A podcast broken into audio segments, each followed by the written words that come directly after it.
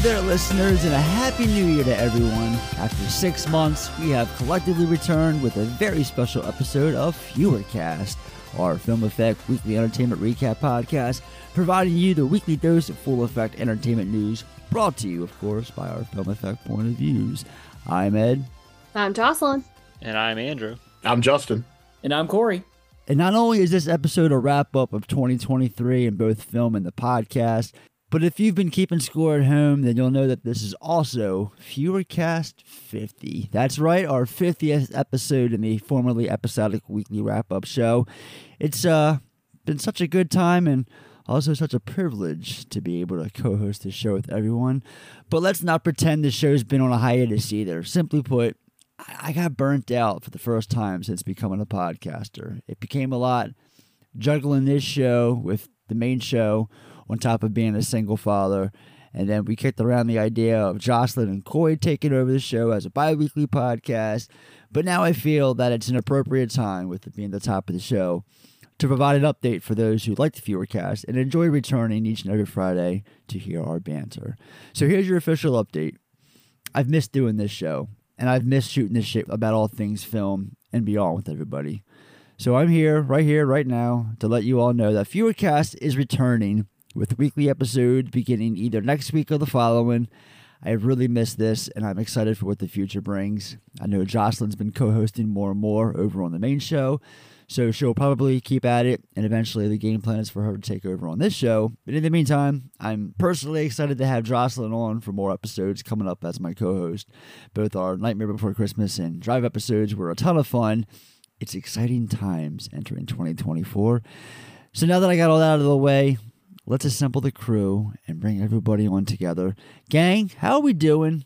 Good morning, everybody. I'm Chuck Woolery. Let's get personal. How was Christmas? Christmas was good.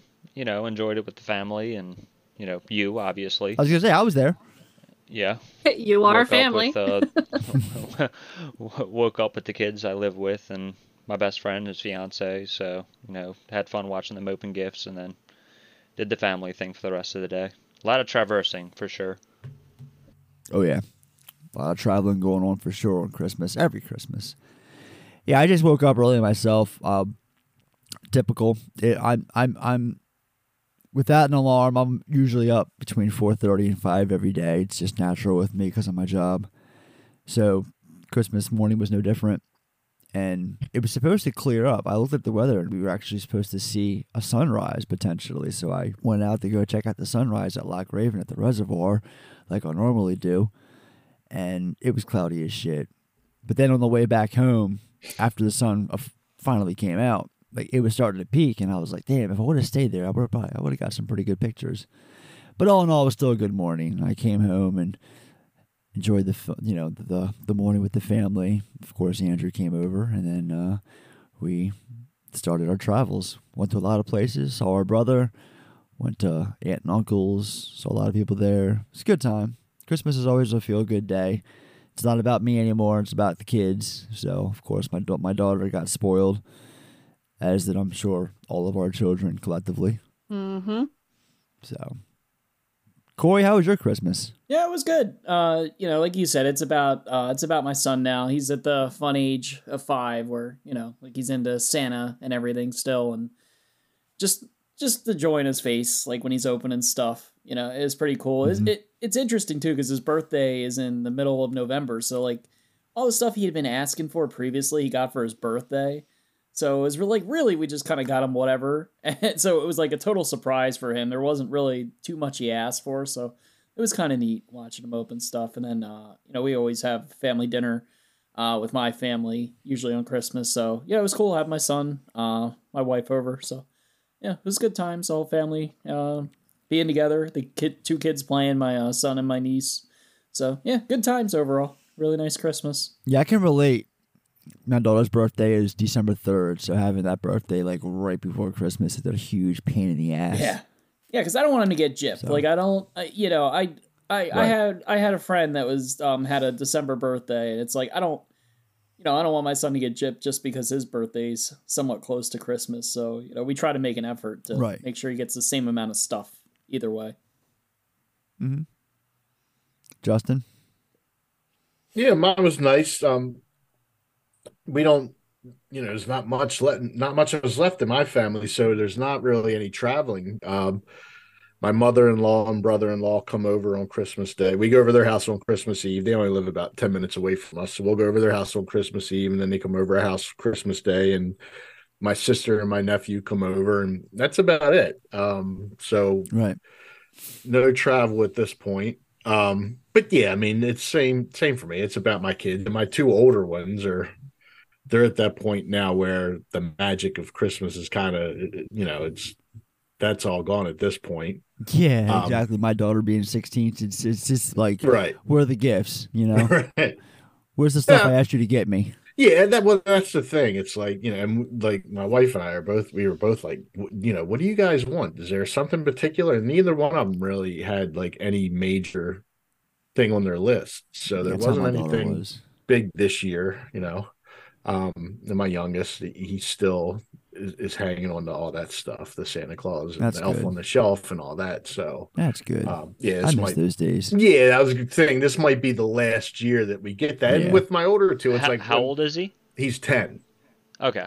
So Probably with- this is the last year, most Yeah. likely. Yeah, it's It the would- same with me. with my older two, like when one of the, you know, my oldest son got out of it, it's like, okay, well, my daughter is still into it. And my youngest was real young at that point. So I was like, okay, you know, my, my daughter's still into it. And then she got out of it. It's like, all right, well, my youngest is still into it. But now, like, when he's out of it, that's it. Like, there's no more of that for me. Um, Yeah. so I gotta enjoy it while I can. Yeah, definitely. Jocelyn, how was your Christmas? That was fun. Um, it was definitely like the more low key Christmas I think that we've ever had. We had a couple family members over Saturday, but uh, we didn't really do much. Christmas Eve and, and then Christmas Day, we started a new tradition. We went to Kobe uh steakhouse. Yeah, and the kids, oh my god, they love that. Yeah, it was kind of yeah. well, and my son got a Red Kobe's Rider. is so fucking good too. It is, it is. It's expensive. And my son got a Red Ryder BB gun, so it did really feel like a, a Christmas story Christmas for us this year. was the duck's head smiling at you? Uh, no, thank thankfully no. But um, but I finally Christmas came... story Christmas is the second one, right? Yeah, that's a good. Yeah, I yeah, like that yeah. sequel. That was surprisingly really good. Um, and you guys reference it. I'm sorry, Jocelyn, to cut No, you off, you're fine. real quick, while we're on the topic of a Christmas story, you guys bringing it up. This is the first year, probably ever, since a Christmas story came out, that I didn't watch one second of it this year. We watched I, it I usually. Me I usually I was turn it thinking on. about that yesterday. Yeah, I was like, holy shit, I didn't watch a Christmas story. Yeah. I just bought it last month. It was on sale. I, I didn't get the 4K when it came out last year, so I finally got it this year, and it's still sitting in the cellophane. I have yet to open it up. I'm like, shit. I missed out on that movie altogether. Yeah. Granted, though, I watched a hell of a lot of Christmas movies. Um, I just for whatever reason just didn't get to that one because I was doing kind of like a Twelve Nights of Christmas, different Christmas movie every night before Mm. leading up to Christmas and all. But I, I don't know. I just didn't get it. That didn't even make that list. So strange. I actually watched it a couple days before Christmas. On my I mean, day it's off. still technically the Christmas season. You can still get away with watching it now. I feel like from Christmas to New Year's, it's like the holiday. It's like the you're in like the thick of the holiday season. Like right now is what it all leads up to, and it's still kind of the season. Yeah, my Christmas I- tree I doesn't still- come down until after Christmas. So Yeah, or after, I mean after New that's Year's. After New expiration. Year's. Of Yeah. course. After right after New Year's. All right. but for me, like I still kind of like watch some Christmas movies here and there throughout the uh, this this week in particular. But Yeah. after New Year's, I'm done. You know, it's now all eyes are on spring or whatever. Winter. Holiday season's over. Nothing else to look forward Real to. quick, I, I just want to throw in. I didn't watch a Christmas story, but I did watch another uh, beloved classic, and that's uh, Jingle All the Way. Uh, God, I love that movie. I love Arnie. Oh, I can't. We got to do an haven't episode on that. We got to do an We episode do. on that. We do. We do. It it is so Put the cookie down. is so bad. Like all the store clerks in the movie are terrible. Arnold's terrible. like everybody in that movie is terrible. So Phil Oh no no no no awesome. no! Phil Hartman is great. You bite No, your I'm- tongue. I'm, saying Phil it's terrible. Hartman the is characters, great in no, that the movie. characters are terrible. Like I'm saying, they Oh, do oh, terrible oh, things yeah, in the yeah. movie. I'm not saying the acting is bad or anything. The char- like the characters themselves, everybody in that movie is horrible. like when you watch it Yeah. from a modern lens, like it's pretty hilarious. I haven't seen it in a while, but it's just funny to think in the modern day, all he would have had to have done is go to Amazon and hit the ship button. I mean, now it's what, what is it like? Jim Belushi shows up like hustling. Yeah. And, and yeah. as a, as San- a- and Big as Show. a secret Big Santa. Show Santa. Yeah. Yeah, Paul White. That's great. Yeah, I watched a lot of horror Christmas movies this year myself, but altogether, you know, it was a good. I backed up a lot of uh, films on my Letterboxd. Let's just say that. So, all right, guys. Well, the reason that we're here for this episode primarily, yes, it's it's episode fifty, but it's also the end of the year. So, with that said, we are doing our annual top 10 favorite films of 2023 list. Talk to me. Let's race. This is the part where you run. I feel unable to endure boredom. This work is not for you. So what do you think? There is no ashtray. Are you a prima donna? You ever try flicking ash out of a car at 200 kilometers an hour? Wedderburn became much weepy and sweary when he discovered my whoring. If they find you here, the table will kill my father. Me. Everyone because you broke the rules. And I know you're probably asking, why would I trust her? Well, that's a good question. The answer is, we used to be in love. Yeah, she was my girlfriend, only she doesn't remember it because it wasn't her. Because her dad threw her off a magic cliff and she died, and then I lost my temper and nearly destroyed half the universe. I'm curious. I break into your home in the middle of the night with a silenced pistol, and you have no idea when I might be here. The actual mechanics of detonation. Any ideas? I call this shooting. Fire a chunk of fissionable material into a larger sphere with enough force to achieve criticality.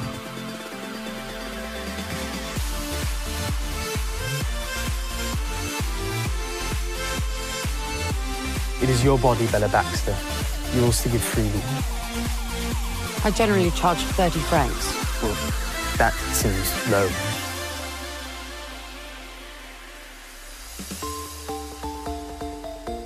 Jump?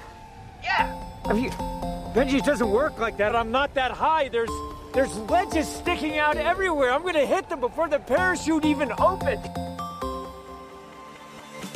Oh, I was uh, sent down from Washington, D.C. to see about these murders. Hmm. Let's see. See what about him? See who's doing it. I don't know if you've been thinking about your future, but you should think about wrestling. Now, I wouldn't wish wrestling on any of you. I only wrestled to provide for y'all, and I always hoped you boys would choose another profession. Mommy's like the maggots now. Megan, turn off. Are you sure? It's so simple. The front is the front, the back is the back. Man, you have to make it look like it done himself. Just looks like murder. It's not supposed to be that way. Back on back looks good. I know what you're thinking. yes, carpet matches the drapes. Thank you. I can't believe I'm gonna race the great Dominic Toretto. Am I dead? No, no. You've been healing so quickly. And no organs were hit. You're you're bleeding really mild.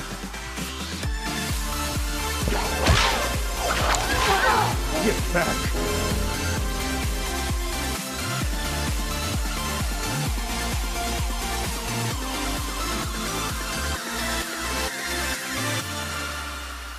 If I wasn't severely injured, I would beat you off right now, Ken. Let's let's shake it up. Let's do each person just do their 10 through 1 individually. Um, let's let's just let's just give that a go. Um, that gives everyone their own time on the mic to talk about their list in particular. It's not broken out. It's all right there in front of you. Um, and I, I I can't think of a better person to kick this thing off with than my dear brother, who I'm sure has only seen like one or two. No, you've seen more than that because I watched two myself Andrew's with you. top five or three. Andrew, I was gonna say I'm gonna give a top five. what is your top list of? It is a top five list. Okay, everyone else is top ten, but my brother's special, so he gets a top five. Seen Without three further movie- ado, what is your top five list? Seen Floor three is yours. movies this year. I'm sorry, what? I've seen three movies this year. That doesn't math. Never mind. You do you. No, no, no, no, no, no. but I should have seen four. I didn't see Oppenheimer in, in theaters, but I'll get into that in a second. So, here's here's my top five. Uh, hold on one sec. I literally just had this fucking pulled up too. I had a good one. All right, so number five. I've actually seen four films this year. My number five film is a Numbers. film that I do not recommend to anybody because it's fucking horrible, and that is Ant Man Quantumanium. Holy shit, that movie's bad. Everything like the acting's What is bad, your number the five? CGI is bad. Why he Ant-Man. doesn't have much to go with. I know. Slim Pickens over here. I, It's I know. bad, I'm but it still made my top five. No. I mean, it no, I, it's it's my number five, but I'm not recommending it to people because my god, it's a bad film. Like I'll I'll never forget sitting back and watching it. I'm like the CGI is bad, um the the green screen is bad, the acting is bad. Like the, it it's weird because I loved the first two Ant Man films, but the third one is just abysmal. Like it's it's A lot of people were saying that. Fans of the it's, first it's two un- films. Just it's uncalled for how bad it is. so Well, I'm gonna we ain't put gotta at worry about Kang anymore. Yeah, well, I'm gonna put. Well, Kang was honestly probably the best part about it, but that's another story for another day. Um, but that's my number five, and I don't recommend you see it because it's real bad. Uh, my number four would have been Oppenheimer if I had seen it. I know that it's a damn good film. I just haven't seen I'm it sorry. yet. You just know Uh, it is. I'm I'm very I'm very familiar with Robert J. Oppenheimer and World War II, the whole Manhattan Project, everything. So I can envision it in my head. I just never saw the film, unfortunately, and it's Christopher Nolan, so I can't imagine it being anything less than fantastic. Okay. Um, my number three film, it's it's real bad because I don't remember the name of it, but it's Leo, right? I think the movie's called Leo. yeah, it's called Leo. Yeah, that I actually had a fun time watching that film with the kids. Um, it's it's What the fuck is different. What Leo? it, Andrew? The Adam Sand- the Adam Sa- the Adam Sandler film, the animated um. So basically, Adam Sandler It a is a Netflix pet. movie. Oh, I could have swore you watched it with me. But either way, Adam Sandler basically plays a pet with another pet. He, fuck, what is he? He's like an iguana, I believe. And then the other pet is a turtle. But um, Adam Sandler basically can talk to kids. He just doesn't want the kids to tell the other kids that he can talk to them. So it's this weird, funny situation of he's trying to keep it a big secret until it isn't, or whatever have you. So, really cute film. If you got kids, I highly recommend you see it with them. Um, he's a he's a he's an iguana, right? a, a, a tuatara tuatara. It's a lizard, iguana. We'll just call him a whatever. lizard. He's an infant. He's he's a reptile. He doesn't look damn that much different than normal Adam Sandler. Let's just say that.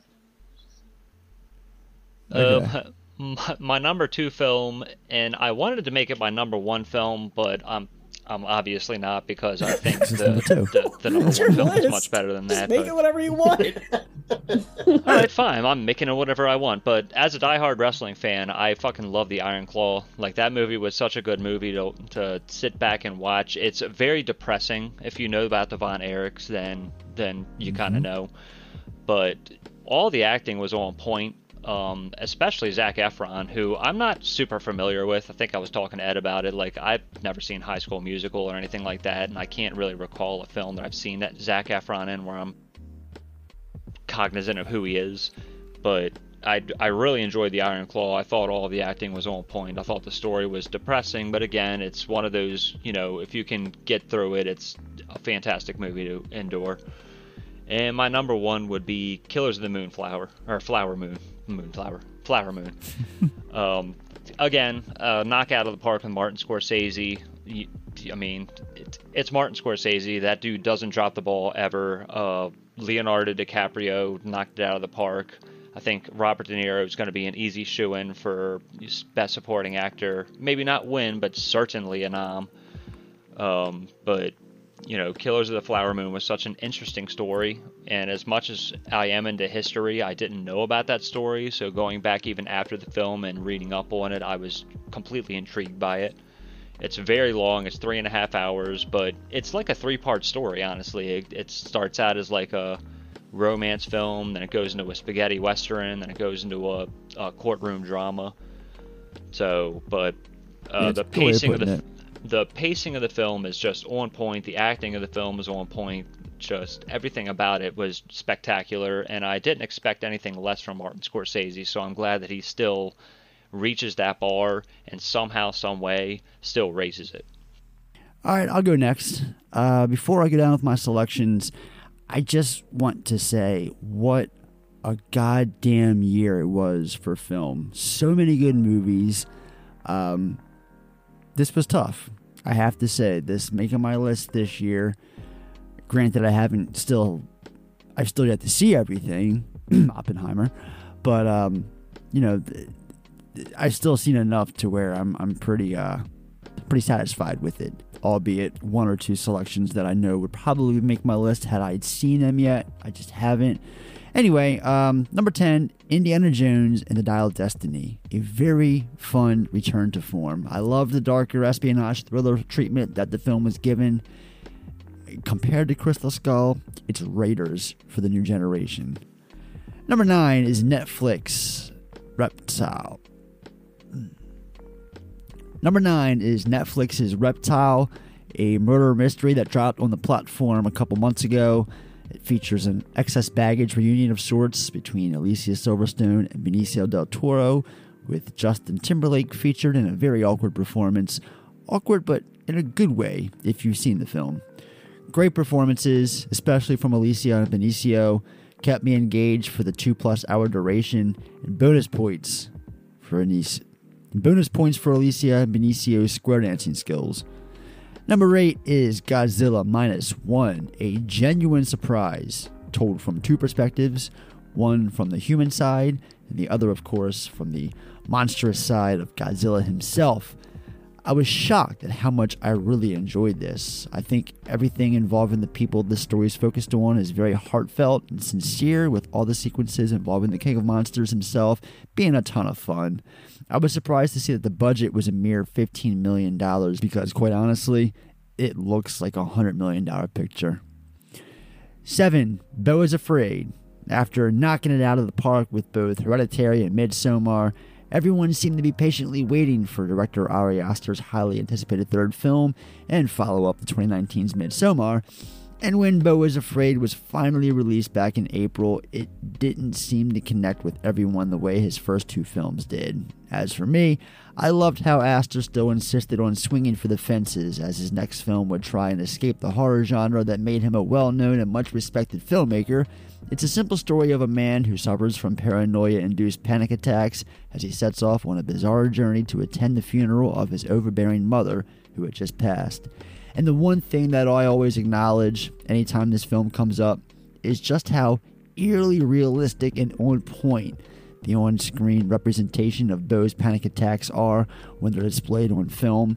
I, I just thought that uh, Ari Aster was uh, spot on with his depiction of what a panic attack is actually like.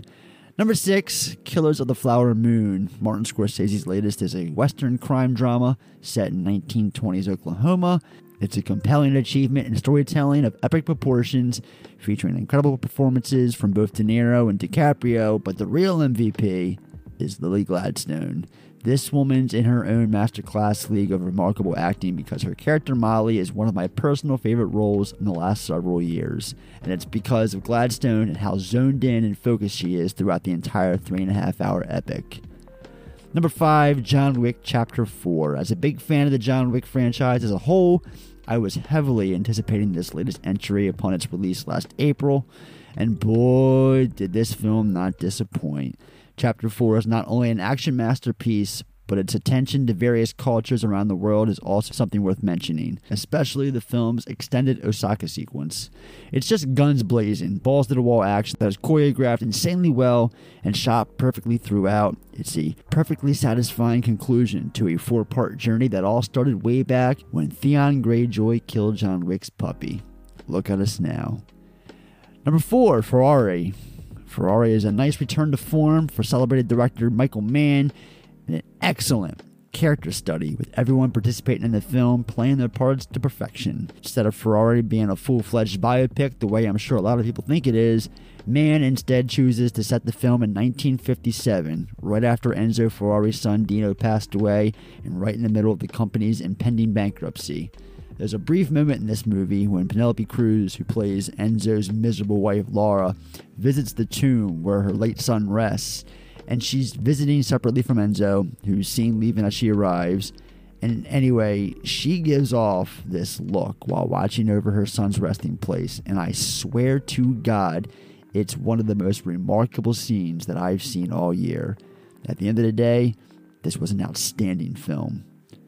Number three, The Iron Claw. If you know the tragic story of the Von Erich family, then you'll know going to this film that it's not going to end well. Heartbreaking tragedies aside, filmmaker Sean Durkin provides a picture perfect representation of the 80s territorial era in professional wrestling. The film genuinely feels like you're watching something straight out of that particular era. The other thing that deserves to be mentioned are the performances. Your core cast of Zac Efron, Jeremy Allen White, and Harris Dickinson each have their individual looks down, and they just, I'm going to use a well known wrestling term for this, reach for that brass ring and deliver some really amazing performances. And shout out to Holt McCallany and Maura Tierney, both of whom deliver MVP performances in an already packed house of stellar portrayals. I left the Iron Claw incredibly satisfied. All right, number two, The Killer is both David Fincher's first film since 2020's Mank and Michael Fassbender's first project since X Men Dark Phoenix back in 2019. It's a return to form of sorts for Fincher, and it's Fassbender's best performance since his role as David in Prometheus. Fassbender's playing the titular nameless killer, acting as an unreliable narrator of sorts as he's telling the story about the ins and outs, do's and don'ts of being a contract killer, only seemingly making the same mistakes he's been telling the audience not to make, which technically could make this a comedy, but we're not going to reach. What I love most about The Killer is the film's simple structure. It's an old fashioned tale of vengeance, one of my favorite subgenres, in fact. Add Trent Reznor and Atticus Ross's trademark sound that it makes, and you've got yourself another bona fide David Fincher classic. And bonus points for all the Smiths music that's featured throughout the film. All right, before I give off my number one pick, I'm just going to knock out some honorable mentions. Uh, I, wrote, I wrote down five in particular in no order. Knock at the Cabin, Scream 6, Mission Impossible Dead Reckoning, Napoleon, and Talk to Me are all close runner ups. I, I really liked each film for their own unique ways. It's just they weren't good enough to make the list. You know, I can only I can only go come up with ten, and so you know I, I at least wanted to mention these films. Um, if not for the fact that I enjoyed them as much as some of the films I've already talked about. All right, my favorite film of 2023 Poor Things from Yorgos Lanthimos. One of the things I love the most about the film is the journey that Yorgos takes you on. It's one that I never wanted to end, filled with extraordinary costumes and vividly fascinating set designs that are full of such intoxicating colors that come across as stunning on screen.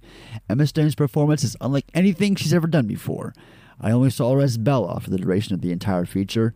Mark Ruffalo and Willem Dafoe also give career best performances, but it's Stone who really outshines everyone else. The best way to summarize my personal thoughts is that it's a wonderfully told story about self discovery, purpose, and life in general. Inspired by Frankenstein and his monster, this is a film that truly left me captivated and mesmerized throughout its two and a half hour runtime. I've honestly never seen anything like it before. Not only is Poor Things my favorite film of 2023, but it's the best film I've seen in years. I implore everyone, everybody, see it. Do it. Do it. Do it. Pop the trunk. Do it. Don't want to smell that new car smell. All right, Justin, why don't you go next, man? All right. Um, I'm going to start. I'll start with my honorable. I have, I have an honorable and dishonorable mentions list, so I'll, I'll try to get through them both quickly. Um, sure. For honorable mentions, uh, there's this Netflix movie called They Clone Tyrone. Um, nothing groundbreaking or mind blowing, but a very fun movie. Um, reminded me a little bit of Sorry to Bother You, the Boots Riley movie from about five, five years ago. But that's a far, far better movie. I, I don't mean to imply they're on the same level, but it, it's kind of like, you know, that, that sci fi element or, or, just that sort of out of left field element thrown into like a, an urban situation. So it, it's um, just a very fun movie. Um, a movie I just stumbled across recently on Showtime called Civil Undead. Um, it's like ultra low budget. It's like just you know a bunch of couples, not couples, mostly focused on two guys, but like just young people in their twenties, and one guy ends up being a ghost and kind of haunting his buddy because he just has nowhere else to go. Um, I thought I was going to bail after like five minutes. It's like very awkward, like autistic 20 something humor that I just kind of find annoying, but actually was funny here. Um, it just ended up being an interesting little movie. Um, uh, Gaspar Noé's Irreversible, he re released it this year. Um, it's a notorious movie told in reverse, you know, and begins at the end and, and goes backwards to tell the story. He re released it this year in a straight cut um, so it's not just a re-release of the original movie. It really is a different movie um, when you watch it start to finish. Um, it, it, you know, and it's a different experience, takes on different meanings. It, it's a tough watch. There's a, a pretty notorious rape scene in the middle of it. Either version that you watch, it kind of ends up in the same place, um, and that's difficult to watch. But it's it's a very worthwhile movie.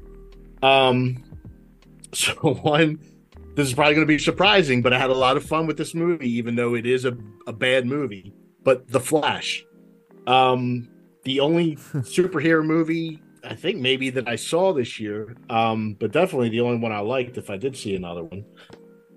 it's terrible. It's a piece of shit, but it was fun in the way something like Superman 3 or 4 or like Supergirl, like those old corny 80s superhero movies. I, I I was getting just sort of similar vibes off of this. Um so a couple that might be surprising. Godzilla minus one. Um, very good movie. I think it's a little bit overrated.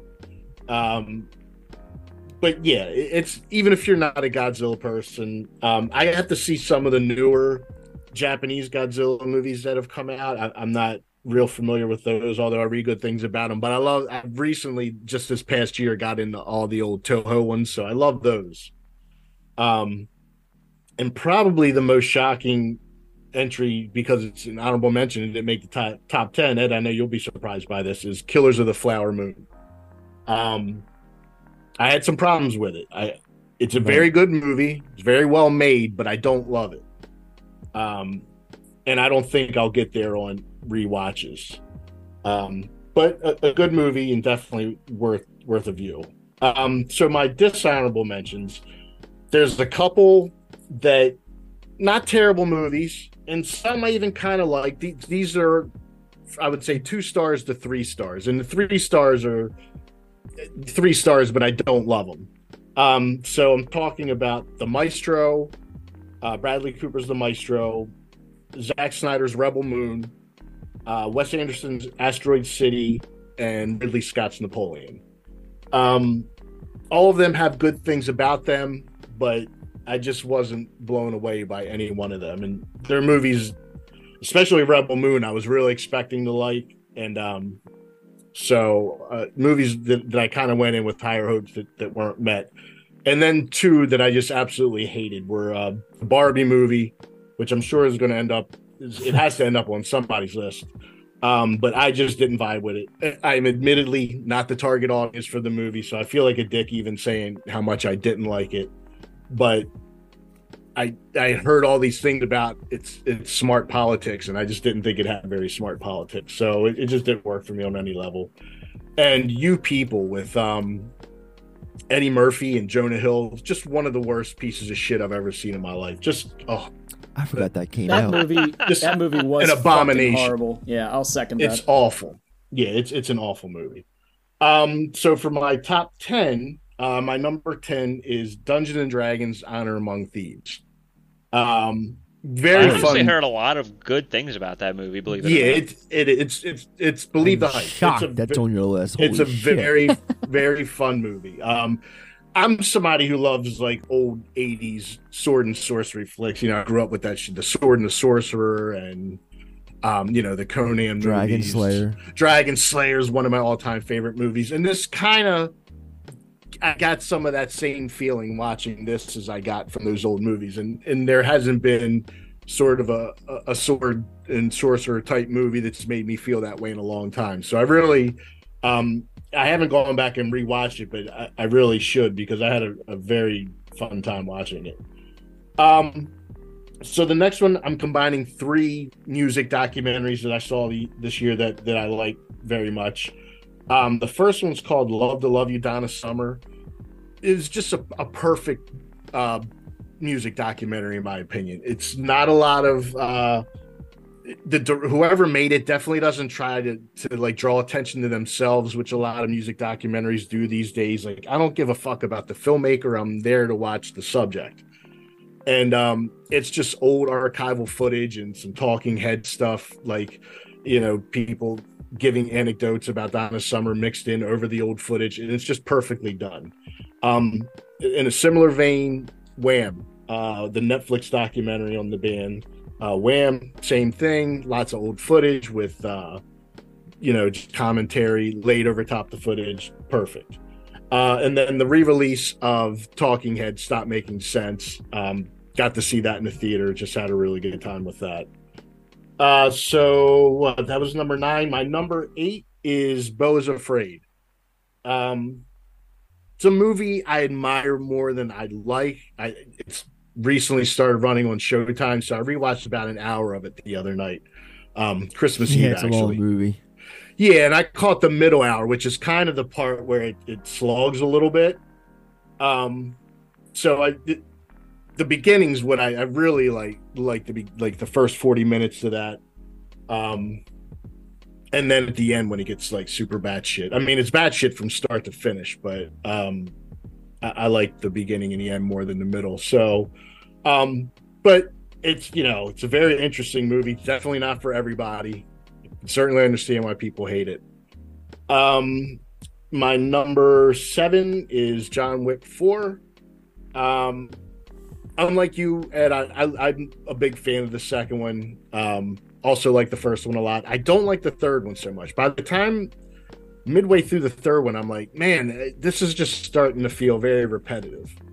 Um, and I thought the fourth one kind of started out that way too. I was like, shit, this is just more of the same. I'm, I'm just, I think I'm getting burnt out on on John Wick. And then, like midway through, when they get to Paris, like it Yeah. just takes it. It just goes to a whole different level, and I'm like, oh my god, this is this is really is as good as people are saying it is. Um. So yeah, John Wick four. If you haven't seen it, well worth the watch. Um. The next one was a big surprise to me. I thought I was going to hate this movie, but Indiana Jones and the Dial of Destiny. Um, super fun. Um, I've seen a lot of criticisms. Some some of them I understand, some I don't understand.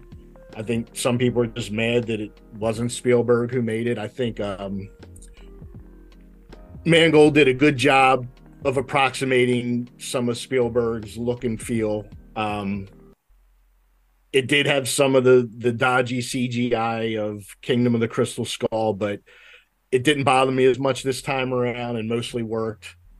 Um, I don't know. I just I just thought it was fun. Uh, you know, it's not going to make you forget the first few, but it, it's a good movie. Uh, so next on the list, I forget what number I'm at, is um, May December, the new uh, Todd Haynes, Julianne Moore, and Natalie Netflix Portman movie. movie. Yeah, um, I don't know. You know, but I'm a Todd Haynes fan, so I was excited for this. It's kind of a, um, I don't want to say return to form because he's he's kind of all over the map, but I just like uh, he's a very melodramatic filmmaker, but he either does it kind of like in a campy melodramatic style, which I don't I, I don't vibe with that as much, or he does it more of a subdued melodrama, like that movie Safe, which is one of my all time favorite movies. Um, May December is more in that line. Um, you know, dry humor. Um, Natalie Portman, who, who's an actor I usually don't think is very good, is excellent in this. Um, might be my favorite performance of hers. Julianne Moore is a little too on the nose. Um, you know, playing a weirdo. I don't want to say too much about the movie. It's better if you go in not knowing a ton about it. Um, but yeah, very, very good movie. Um, I think kind of fell through the cracks a little bit. So it'll be nice for people kind of just to go back and discover that one. Uh, next on the list is Brandon Cronenberg's Infinity Pool. Um, I heard different things about this one going in. I, I know it could have went either way. Um, it's I still haven't seen his other. I still haven't seen Possessor, and I think he might have even one before that. So, um, you know, I know he, he's got a, a reputation for, for, being weird, but I didn't know quite what to expect, and just really liked Infinity Pool a lot. Um, did you ever? Did you ever get around to seeing it? No. No. Okay. I, yeah, I've been wanting to see it, it too. I that's yeah. Well, you you you like Possessor, right? Corey? Yeah, I Aren't do. You a Possessor fan? I, am a big fan. Yeah. yeah. So I, I that's one I own. I actually own Infinity Pool. I just haven't watched it yet. I don't know why I haven't got around to it. Yeah, it's it's worth it. Um, so next on my list was a movie I was perfectly ready to hate. Um, I didn't like the director's previous film, and I had read some bad things about this going into it, but I ended up loving it. And it is uh, Emerald Fennell's Saltburn. Um, again, wow. I don't want to. I don't want to say too much, um, except, and this is out there. It's essentially a remake of the fabulous uh, or the talented Mr. Ripley. Um, so if you've seen that, this is a lot of that. Um, but I just I thought it was really interestingly done and very funny. Um, Rosamund Pike, who who's an actor that I never really vibe with, was amazing in this. Um, she gets great lines, like all all the best lines are are given to her character, and she just kills them. So, um, yeah, um, highly recommend that. Uh, so I'm up to number two. Okay, my number two was my number one for the longest time um, since seeing it, and that's David Fincher's The Killer. Um, yeah, I don't know. I was just I was blown away. Um, yeah. This is another one I saw some people didn't vibe with. They thought it was kind of a a good looking but empty movie, and that's not the movie I watched. Um, yeah, fuck them people.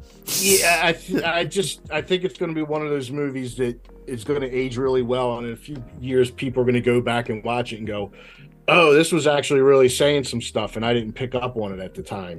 Um, I mean, it seems obvious to me, but apparently a lot of people just didn't pick up. I think it's it's almost as satirical and as and almost as funny as Fight Club. Like I put it on the same level, and Fight Club is one of my top five all time favorite movies. So, um, I I think this is close. It's not quite Fight Club great, but it's pretty close. Um, it's the first feature movie since Fight Club that I loved on initial viewing. Um, a couple other ones took me a few watches to get on board, but yeah, The Killer is amazing. And um, my number one movie, which just knocked The Killer off the top, I just saw it today with Ed. Poor Things. Yep. Um, unfucking believable. It's he's just working on an entirely different level at this point. Um, Yorgos Lanthimos. Um, I don't know if you guys have seen any of his other movies, uh, The Lobster, which I'm not a fan of, Killing of a Sacred Deer. I remember liking it, but I couldn't tell you a thing that happened in it. I need to rewatch it.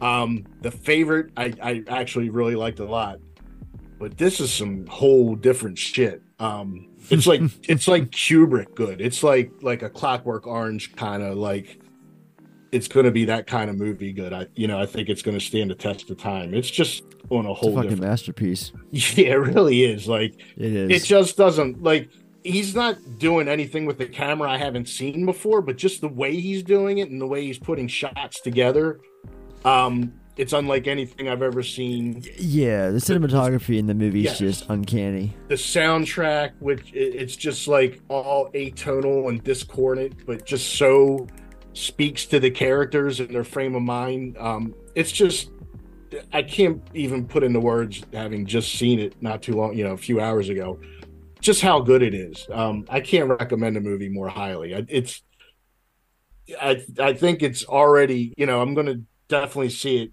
as soon as I can again, but I think it's already like going to be one of the best movies I've ever seen in my entire life. Like it's that good. Yeah, it's it's just to piggyback off everything you just said. It, everything I already said about the film. It's something else. It's it was it was an experience. I mean, we literally sat there and watched it until the lights came on, the theater lights. Like Right, we right sat through the the credits. credits and everything. Yeah. It was just fucking blown away, like you said. And if you don't know much about it, like don't read up on it because I've been I've been wanting to see it and anticipating it for a long time, but I purposely like have avoided reading too much, so I only had the vaguest idea, not even what it, what is it was about, just kind of like broad, very broad strokes, and um, it wasn't at all, you know, what I would have even expected if I had had some preconceived notion. It's it's just it was it would have been different than anything I, I would have imagined um, just completely took me by surprise by what a masterpiece it is. It's so fucking funny. God, it's Yeah, so funny. yeah. When when it gets funny, it, it's funny. So, like I said, I, I laughed so much, and I haven't laughed at a film like that in quite some time. So, Yeah.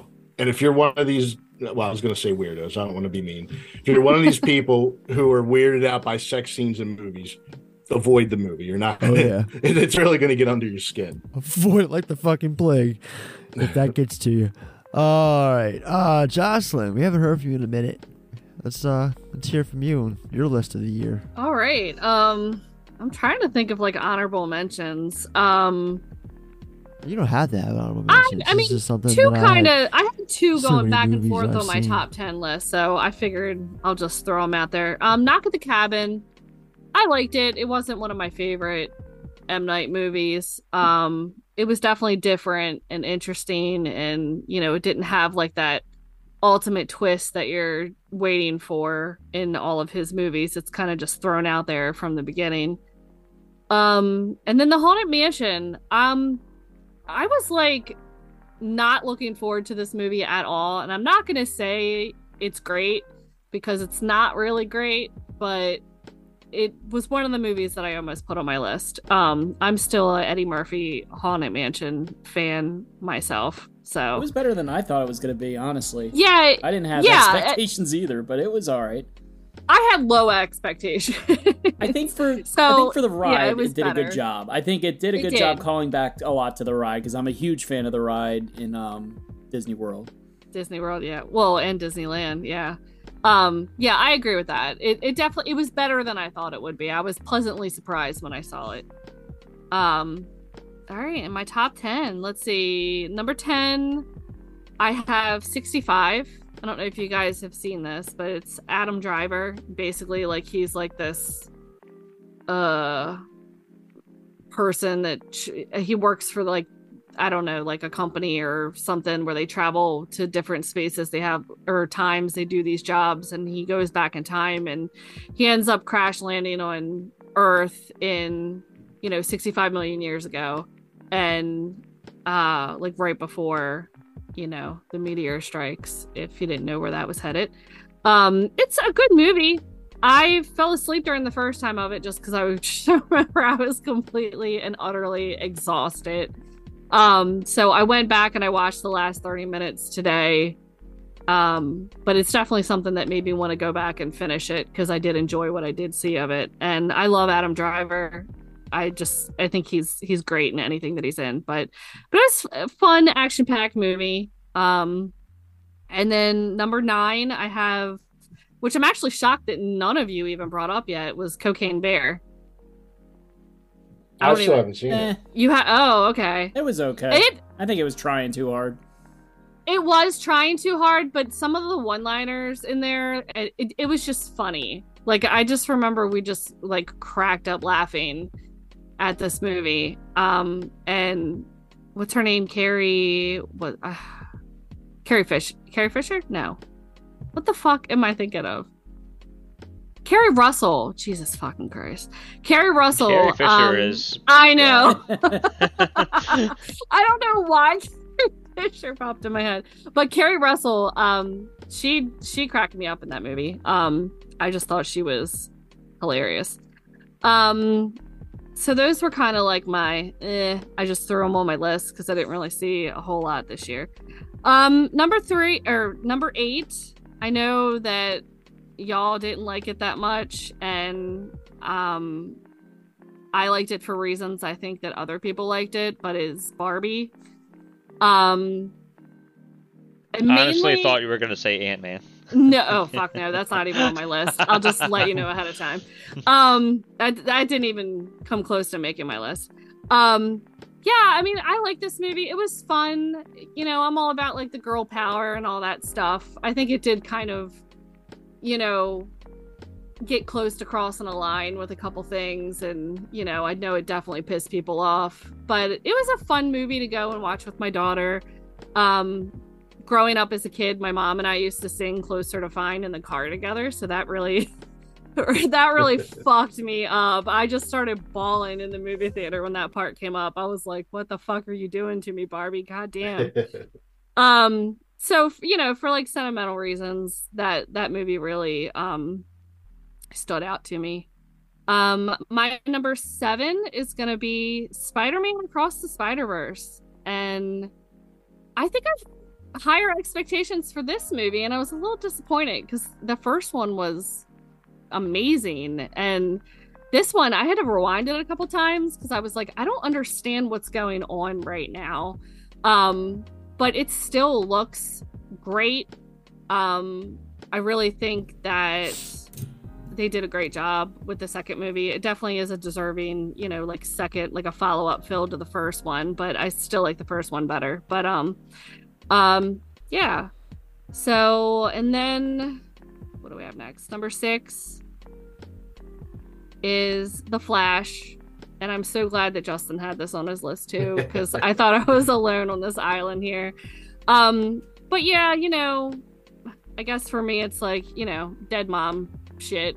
And it kind of like you know tugged at my heartstrings with the whole you know the mom stuff in there and everything too. Um and i just i love the flash. I love ezra miller as an actor. I mean i've always said you know he's a piece of shit person in real life but you know i think he's great at what he does professionally. And i love him as the flash. I think that he's just witty and funny and he's one of my favorite dc characters of all time so the flash is my number six. Um and then number five i had um indiana jones and the dial of destiny. And i cannot i don't know about you guys but i just cannot stop thinking about that damn parade scene when that confetti is coming down. And i just think like it, that whole scene was just absolutely gorgeous to me. I, I don't know what it was but i just think it was great It had moments that felt like an old school Indiana Jones film. it did yeah. It was magical. That was one of those key moments. Yeah, definitely. definitely like and, i mean it's i get I think it's just like the red white and blue how it's coming down everything just kind of pops in that scene and every time i see something about that movie i immediately go back to that scene um Yeah, definitely good. and then um my number four is my number four is kind of a tie between two movies right now. And um I hate to do that, but I had a hard time with this list. I probably should have just taken 65 or Cocaine Bear out. But um Asteroid City, um not my favorite Wes Anderson movie, but it had all of the Wes Anderson qualities to it and I love the way that this movie looks, all the pastel colors and everything, all of the actors and actresses in it. Um, this is a more big name you know, actors and actresses than he's ever had before in any of his movies. Um, sometimes it was a little slow here and there, but um, it definitely was enjoyable to watch. And I don't know it, if you, any of you guys have seen it too. The whole alien scene, like, it just it made me laugh out loud. It cracked me up. um, and then I also had number four, the Teenage Mutant Ninja Turtles movie. I don't know if you guys had seen this. Yes, I haven't seen it.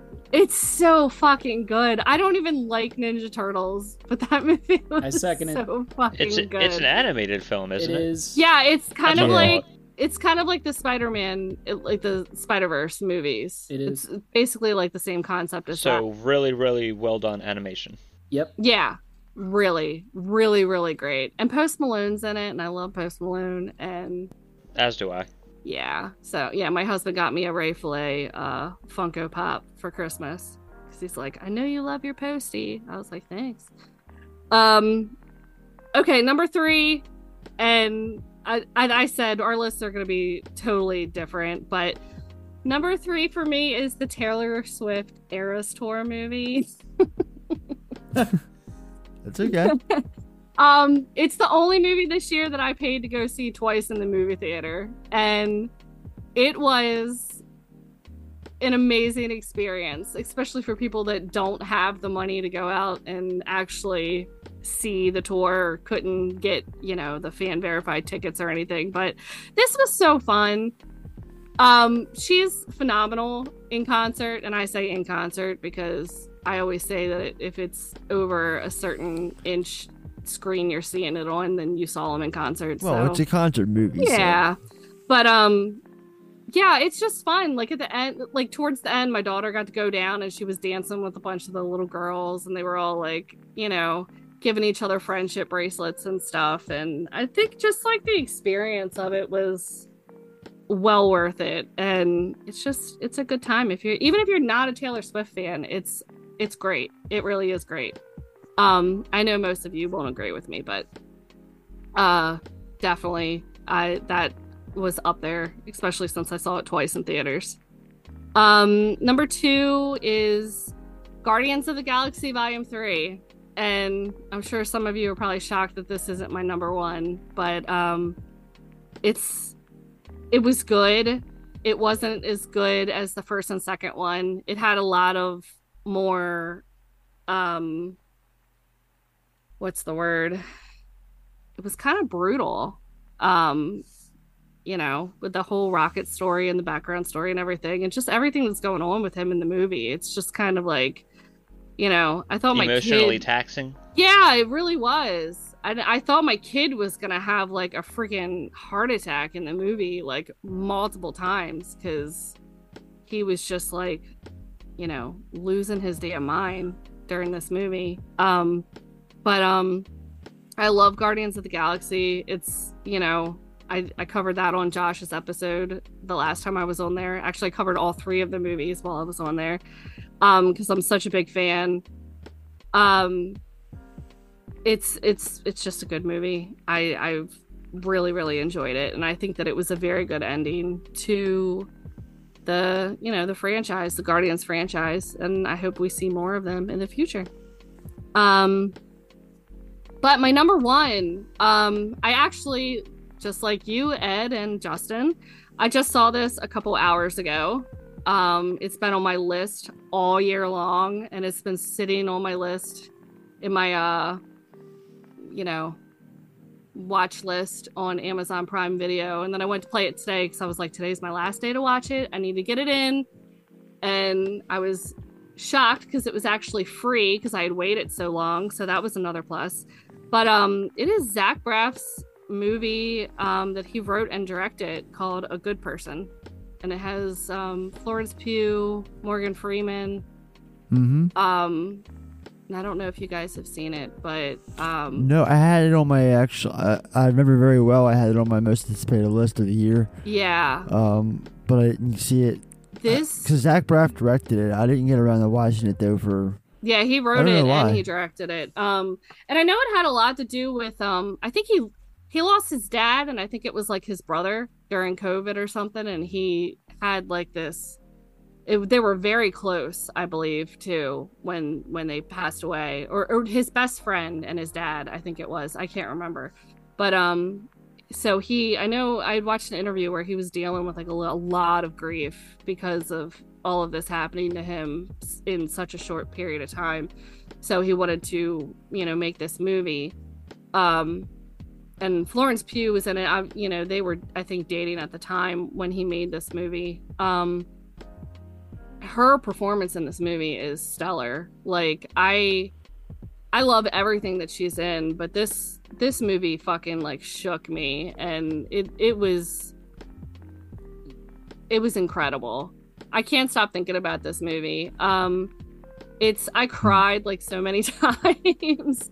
it's just like it's one of those movies that kind of, you know, you watch and it sticks with you and um anybody who hasn't seen this movie, I highly recommend watching this movie. Um it's it's a great movie and it deals with grief and loss and you know starting over and just how quickly things can change in the blink of an eye. Um it's a uh Morgan Freeman's great in it too. Um, I really saw like how old that motherfucker is getting nowadays, though, in that movie. um, but yeah, I, I definitely recommend this movie. Uh, I, th- I honestly think you guys would all really enjoy it a lot. But um, yeah, so that's my that's my number one. I was actually really surprised that after watching that today, that m- jumped all the way to my number one spot. So that's the top ten. All right, well, next up, last but certainly not least, we got Corey in his top 10, Yeah, save the best for last, as usual. Yeah. as usual. Uh, you know, I got the microphone, so everybody's got to listen to every damn word I say now. All right. um, real quick, honorable mentions. Uh, John Wick Chapter Four. Uh, I enjoyed it. I, I like John Wick, but I wouldn't say I'm a huge fan of the series. I mean, the impressive stunt work alone, you know, makes it a must-watch. But um, yeah, I enjoyed Chapter Four. Uh, I'm with you, Justin, on this one. Dust, Dungeons and Dragons. Uh, breath of fresh air. It's just like you don't see these movies that much anymore, like the Sword and Stone type.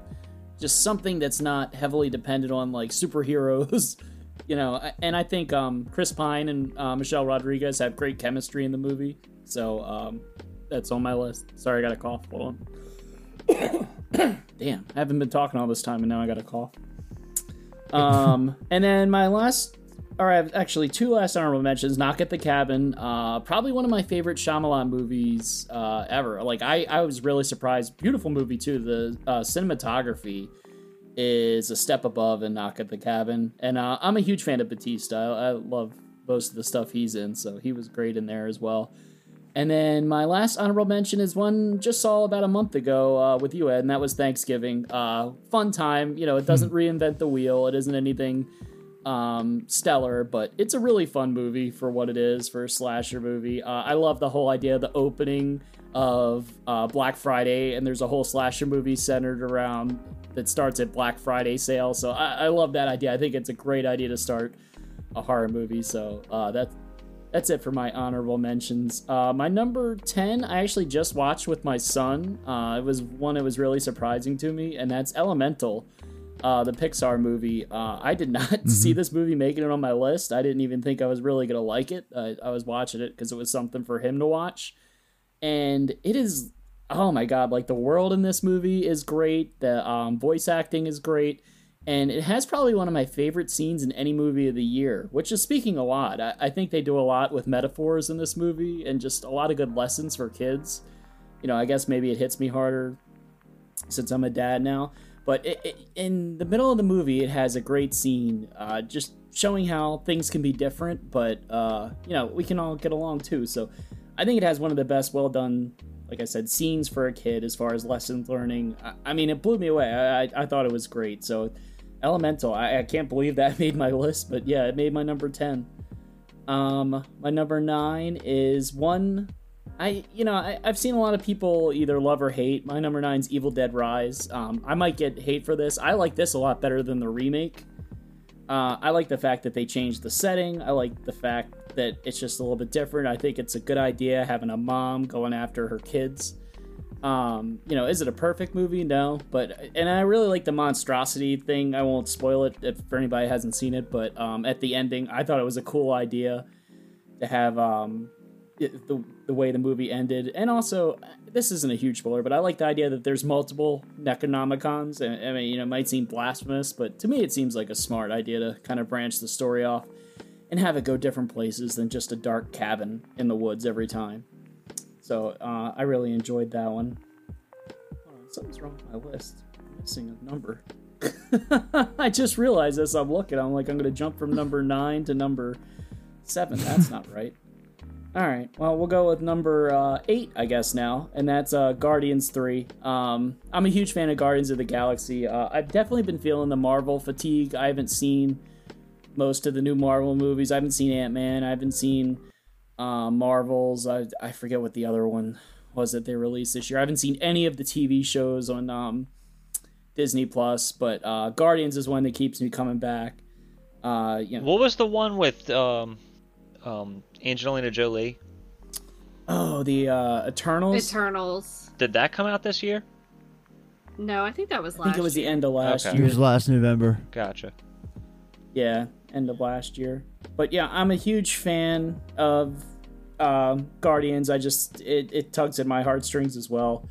Uh, I think the comedic timing from Gunn is just fantastic, and you know I'm looking forward to see what he does with the um, DC properties.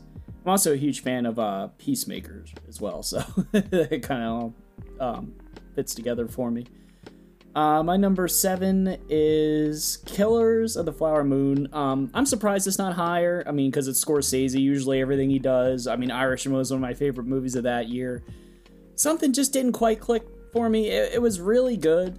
Um, I really enjoyed it. The performances are great. I agree with what you had uh, said, Ed. I mean, as far as like a lead actress, she was fantastic.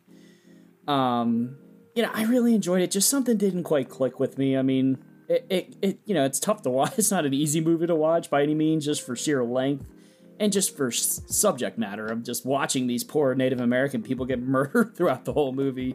You know, it, it's kind of a downer, so it's not the easiest to watch. Um, but yeah, I mean, it made my list. It, it was in, you know, it was a good, good film. You know, obviously Scorsese's the master. I mean, I, I'm glad that he's uh, keeping going, but yeah, it was just, it, it was a tough one for me. Um, my number six is one I'm a little surprised about no one's talked about, and that's the Ben Affleck movie Air. Uh, that came on Amazon Prime earlier this year. I Um, hate I haven't myself for not seeing that film yet. Yeah, I haven't gotten around to it. I to was watching so it yet. fucking interested in seeing it, I just haven't yet. Yeah, great. We were supposed to see it together, Andrew, but never got around to it. I'm down for that. I mean, shit, it's Ben Affleck and Matt Damon, right? Yeah, Yep. The, uh, Affleck also directed it. Yeah, I mean, it's Affleck directed it. it it's the story of how uh, the first Air Jordans came into existence and how it just completely changed the way shoes and sports uh, marketing is done. Um, but it's great. It, it's a really cool story. Um, all the acting is top notch. Um, I'm a huge fan that uh, Chris Tucker's in there because uh, his role uh, is pretty decent in the movie, and you don't see him in a lot of roles anymore. So, uh, you know, I was a huge fan of Air. Just really great movie. Just uh, yeah, it was just a good time. I, I was a little surprised no one else mentioned it, but um, let's see. My number five is Mission Impossible: Dead Reckoning. Um, I'll take this any day of the week over like John Wick or a superhero movie or anything like that. Uh, I'm a huge fan of uh, the Mission Impossible series. You know, I'm right there with you. Uh, you know, Fallout is probably my favorite out of the series, but uh, this one I think was a good follow up. You know, is it a little bit questionable with the AI stuff they talk about in there? Sure, it, it is, but you know, I th- I think it's a fitting direction for the series to go in. But uh, yeah, all the action is great. I love Simon Pegg in there. Um, just fantastic. I mean, I'll, I'll take the like I said, I'll take this any day of the week over the um, comic book stuff and it, just all that. It it was just really a good time. Uh, my number four is Creed 3. Uh, I, I guess no one else in here is a big Rocky franchise Creed fan, but I am. I am. I just unfortunately didn't see Creed 3 either. Yeah, uh, I am. I I'm a huge fan of the original Rocky series. Probably one of my favorite, or probably my favorite, like sports underdog type series. Like, I mean, I've seen the original so many times. I even like the fifth one. Like, you know, that tells you how much of a hardcore as, fan I am. as do I. As do I. Yeah, and I think Creed, just such a brilliant way to um, keep the franchise going. Michael B. Jordan, I mean, he owns that role. Uh, you know, it was a shame that um, Sly Stallone wasn't in this one. Um, you know, he says it was because it took a dark direction. You know, I personally think he didn't have as much control as he probably wanted. That's my personal take on it. That's just hearsay, obviously. Uh, but yeah, because I'm, I mean, the, yeah, the movie's a little dark, but like I'm watching this and I'm like, Sly has a problem with this, like, but I don't know. In the fourth one, his friend dies in the ring. I mean, I don't know. So I, I didn't think it was that dark or anything that crazy, but um, yeah, I'm a huge fan of the Creed series. Michael B. Jordan, Tessa Thompson, both, both great leads in that. Sorry, hold on one second. I have to edit this out. So I'm looking at because I'm looking at my list. Something got messed up here somewhere and I don't know where. My top two, I know right. I'm missing something somewhere. I must have like fat fingered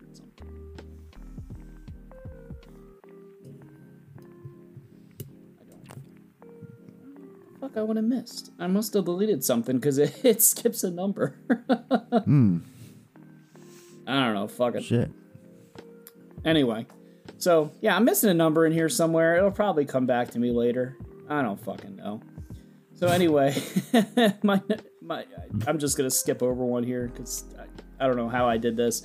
But my number two is uh, Spider-Man Across the Spider-Verse. Um, do I like it as much as the original? No, I don't think it's as good. You know, do I like the way the ending is? I mean, it's it's a fine ending, but you know, it'll obviously make you want to see the sequel. But I was a little, you know, anytime it ends on a cliffhanger like that, and you're gonna be waiting years to see it. I'm not a huge fan, but I know this fits, you know, in the middle of the series. But uh, as a huge Spider-Man fan, I mean, he's my favorite Marvel um, superhero. Um, I was always a fan of the animated shows back in the day. Uh, read some of the comics, and this one is just great. Just seeing all the different um, variants of Spider-Man. Uh, obviously, it, I mean, it's just so many Spider-Man references in there. Like, it's definitely cool as like a harder. I want to say I'm a hardcore hardcore Spider-Man fan, but it was definitely neat seeing a lot of that stuff thrown in there. And I'm a huge fan of Miles Morales. I'll, I'll take him any day of the week. Um, so yeah, it, it just a fantastic movie. Just great. I mean, it it didn't exceed my expectations, but I you know this one was definitely one on my list, and it didn't disappoint. I, I really had a good time. And my number one, I'm not saying this is the best movie of the year. I'm not saying anything like that, but it was just my personal favorite. I've watched it a couple times now, um, and that's um, Teenage Mutant Ninja Turtles uh, Mutant Mayhem. It's just so well done. Like, I'm a huge TMNT fan. I mean, I had all the toys as a kid. I own the entire animated series on DVD that comes in a little turtle bus. You know, I, am just a huge TMNT fan. Um, you know, I even like the Michael Bay ones. They're not great, but you know, they're, it is what it is. But this one, it, to me, is a return to form. I love the fact that they actually cast teenagers as the voice roles. Like, it doesn't sound like a grown adult doing a kid's voice or something like that. I love the fact that they actually sound like kids. I like what they did with April O'Neil um, in the movie. And uh, yeah, I like the whole mutant mayhem. I like that it didn't just go straight to Shredder like the arch nemesis. I like that it starts somewhere different. I like the whole Is it- team dynamic. What were you gonna say, Andrew? Isn't Seth Rogen in the film? Yeah, yeah. Or am I thinking of the last one? Yeah, he. Okay. No, he's in this one. Well, he did. He created it, didn't he? Yeah, him and um Evan. Uh, what's it, what's his partner? Evan Goldberg. Like they're like the Yes. the Yeah. people behind it. Yeah, so they created because you can tell they're they were probably fans as well uh, of the source material, and there's just like so many callbacks. Like I thought I would never see. Like I mean, just like all the um, mutant characters. Like these characters were just created to make toys back in the 80s and 90s, and seeing them come back again uh, like Mondo Lizard, like just stuff like that. Like it just blows my mind the fact that I'm watching this in a, a modern movie. Um, but yeah, it, it was just so well done. I think the part that works for me the best was just the team dynamic. I think all the turtles feel very distinct in the movie. They all have, I mean, they always have their built-in default personalities, but I do th- think they do a good job of having some inner conflict and then also having just good chemistry just a great movie. I, again, I'm not saying it's the best movie by any means. Uh, I'm just saying it was my personal favorite. I, I it's a movie I've watched several times. And uh, just a disclaimer, it's kind of tough for me because like I haven't seen a lot of the smaller indie movies yet, so I'm sure this list would change quite a bit. I haven't seen The Killer. I haven't seen, um, God, what? Now the name's escaping me. The Emma Watson movie, the one um, you guys had on your list, that one is one I want to see as well. Um, there's just so many like a lot of the times what happens is I see a lot of the smaller movies like towards Oscar season, like just as awards start coming out and as stuff starts hit streaming and stuff like that. So there there's just a lot of like the I, Beau is Afraid is another one I haven't watched yet just because I haven't put the time commitment in. Infinity Pool. There's just so many. So like I'm sure my list would Right. change quite a bit because there's several I really want to see. I want to see the Ferrari movie because I, I'm a huge fan of Michael Mann, and I I think the decision to only focus on one year is a good choice. Like as far as like the biopic movies go, I think it's always a good choice to focus on a certain period as opposed to try to cram someone's whole life into two hours or three hours. So I'm sure Ferrari, Iron Claw, all those movies I'm sure would probably rank up there, but just haven't seen them yet. Just I don't get out to the movies that much, so until they hit streaming, you know, or Blu-ray, I I'm just not going to get there. So I'm sure probably half my list would probably change, but as of now, you know, this is the stuff I've seen, so this is the top ones on my list. So yeah, that's it. That's my top nine because I don't know which one I'm missing. So I'm missing one in there somewhere. But um, yeah, that, that's mine. I, I would say overall, like it was a good year, but not my favorite year of movies. I don't think really most of these movies are going to be like my all timers, but you know, still a fun time this year. All right. Some most anticipated films of 2024. Um, you know, you just go through those real quick. Uh, um, no particular order for me. Uh, I'm looking forward to the new one from Rose Glass from St. Maud, Love Lies Bleeding, with uh, Kristen Stewart, Kristen Stewart that comes out next month or in February. Ghostbusters, Frozen Empire, of course. Civil War, the new film from Alex Garland. Furiosa, the new Kingdom of the Planet of the Apes movie. Bad Boys 4, Beverly Hills Cop 4, Twisters. The new Alien film, Alien Romulus. Beetlejuice 2, of course. Uh, Jon Watts' his next film. It's a movie called Wolves with George Clooney and Brad Pitt as uh, two fixers who are assigned to do the same job. Uh, Joker, Folie à Deux, and uh, Nosferatu. I had to uh, put that one on there. The uh, what is it? Uh, the the what's his face? Robert Eggers. Thank you, Robert Eggers. His new film, which is uh not coming out until Christmas, but it's I'm a big fan of Nosferatu, the story of that. So I'm looking forward to seeing what he does in his vision. So Seen Shadow of the any- Vampire?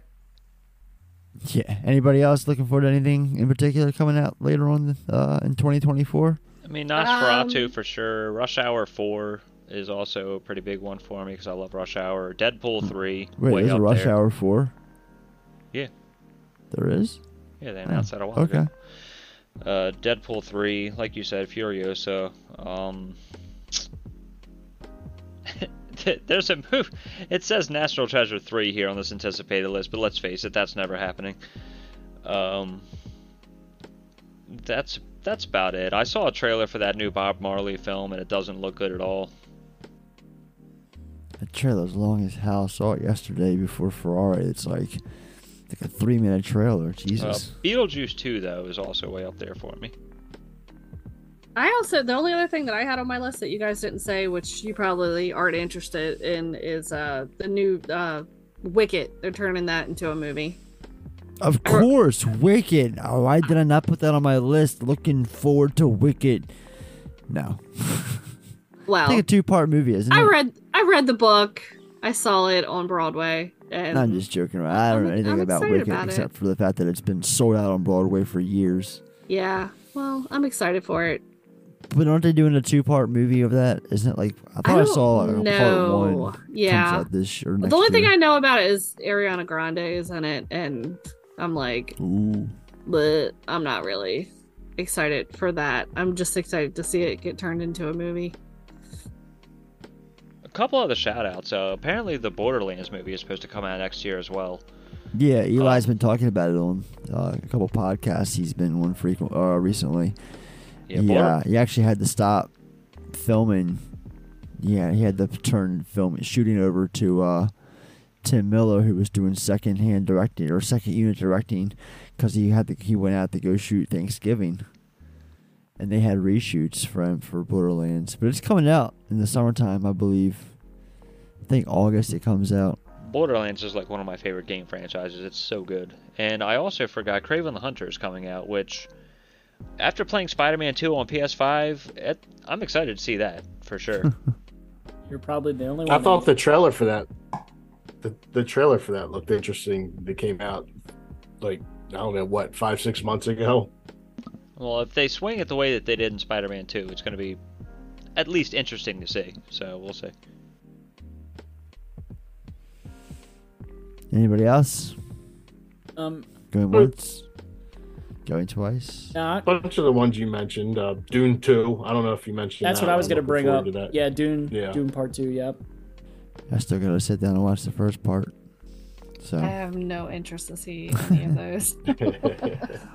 all right. Well, before we get out of here, uh, I do want to update our listeners uh, on all things podcast related. Looking over, looking ahead at 2024. Um, so there's two in particular shows that are going to be kicking off in probably the first half of the year. I'm not sure how to do the first one yet. Well, the first show, we've talked about this before. Originally, it was uh, conceived as a Patreon exclusive, but then we didn't really get anywhere with our Patreon account, so we kind of quietly closed that. And now the show is without a home, and I want to bring it onto the main feed. It's a monthly show. It's just like the film effect, but it's going to be instead of a movie, it'll be on the filmmakers, and it's a show dubbed the Film Effect Focus. Again, it's a monthly podcast where instead of episodes doing a deep dive on a particular film, we're going to be doing the same thing with similar categories about filmmakers. And I'm hoping to have the first episode by the end of January. And like I said, it'll be a monthly thing. So that'll be coming up. And I've been wanting to do a Tales from the Crypt podcast ever since I started podcasting, or since I started the creation of the film effect, and thinking of different ideas for other shows.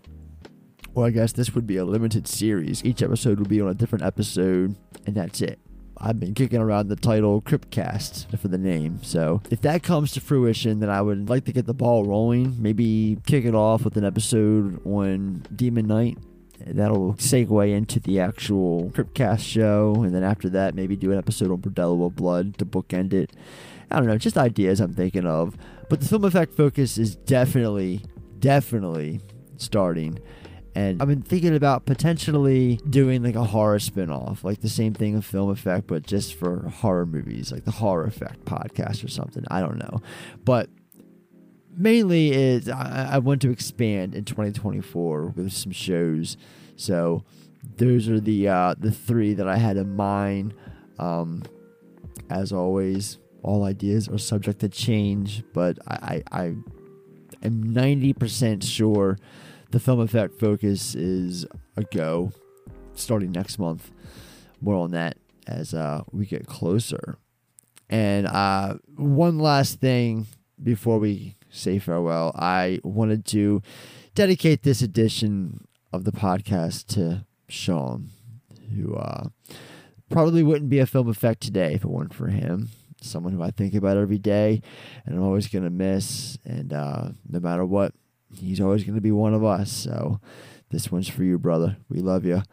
And that is it going to do it for our special end of the year slash 50th edition of Fewercast. But before we bid farewell, I do want to remind our listeners about our never ending collection of film effect content that can be discovered over at the archive on our website, thefilmeffectpodcast.com, as well as all major podcast platforms.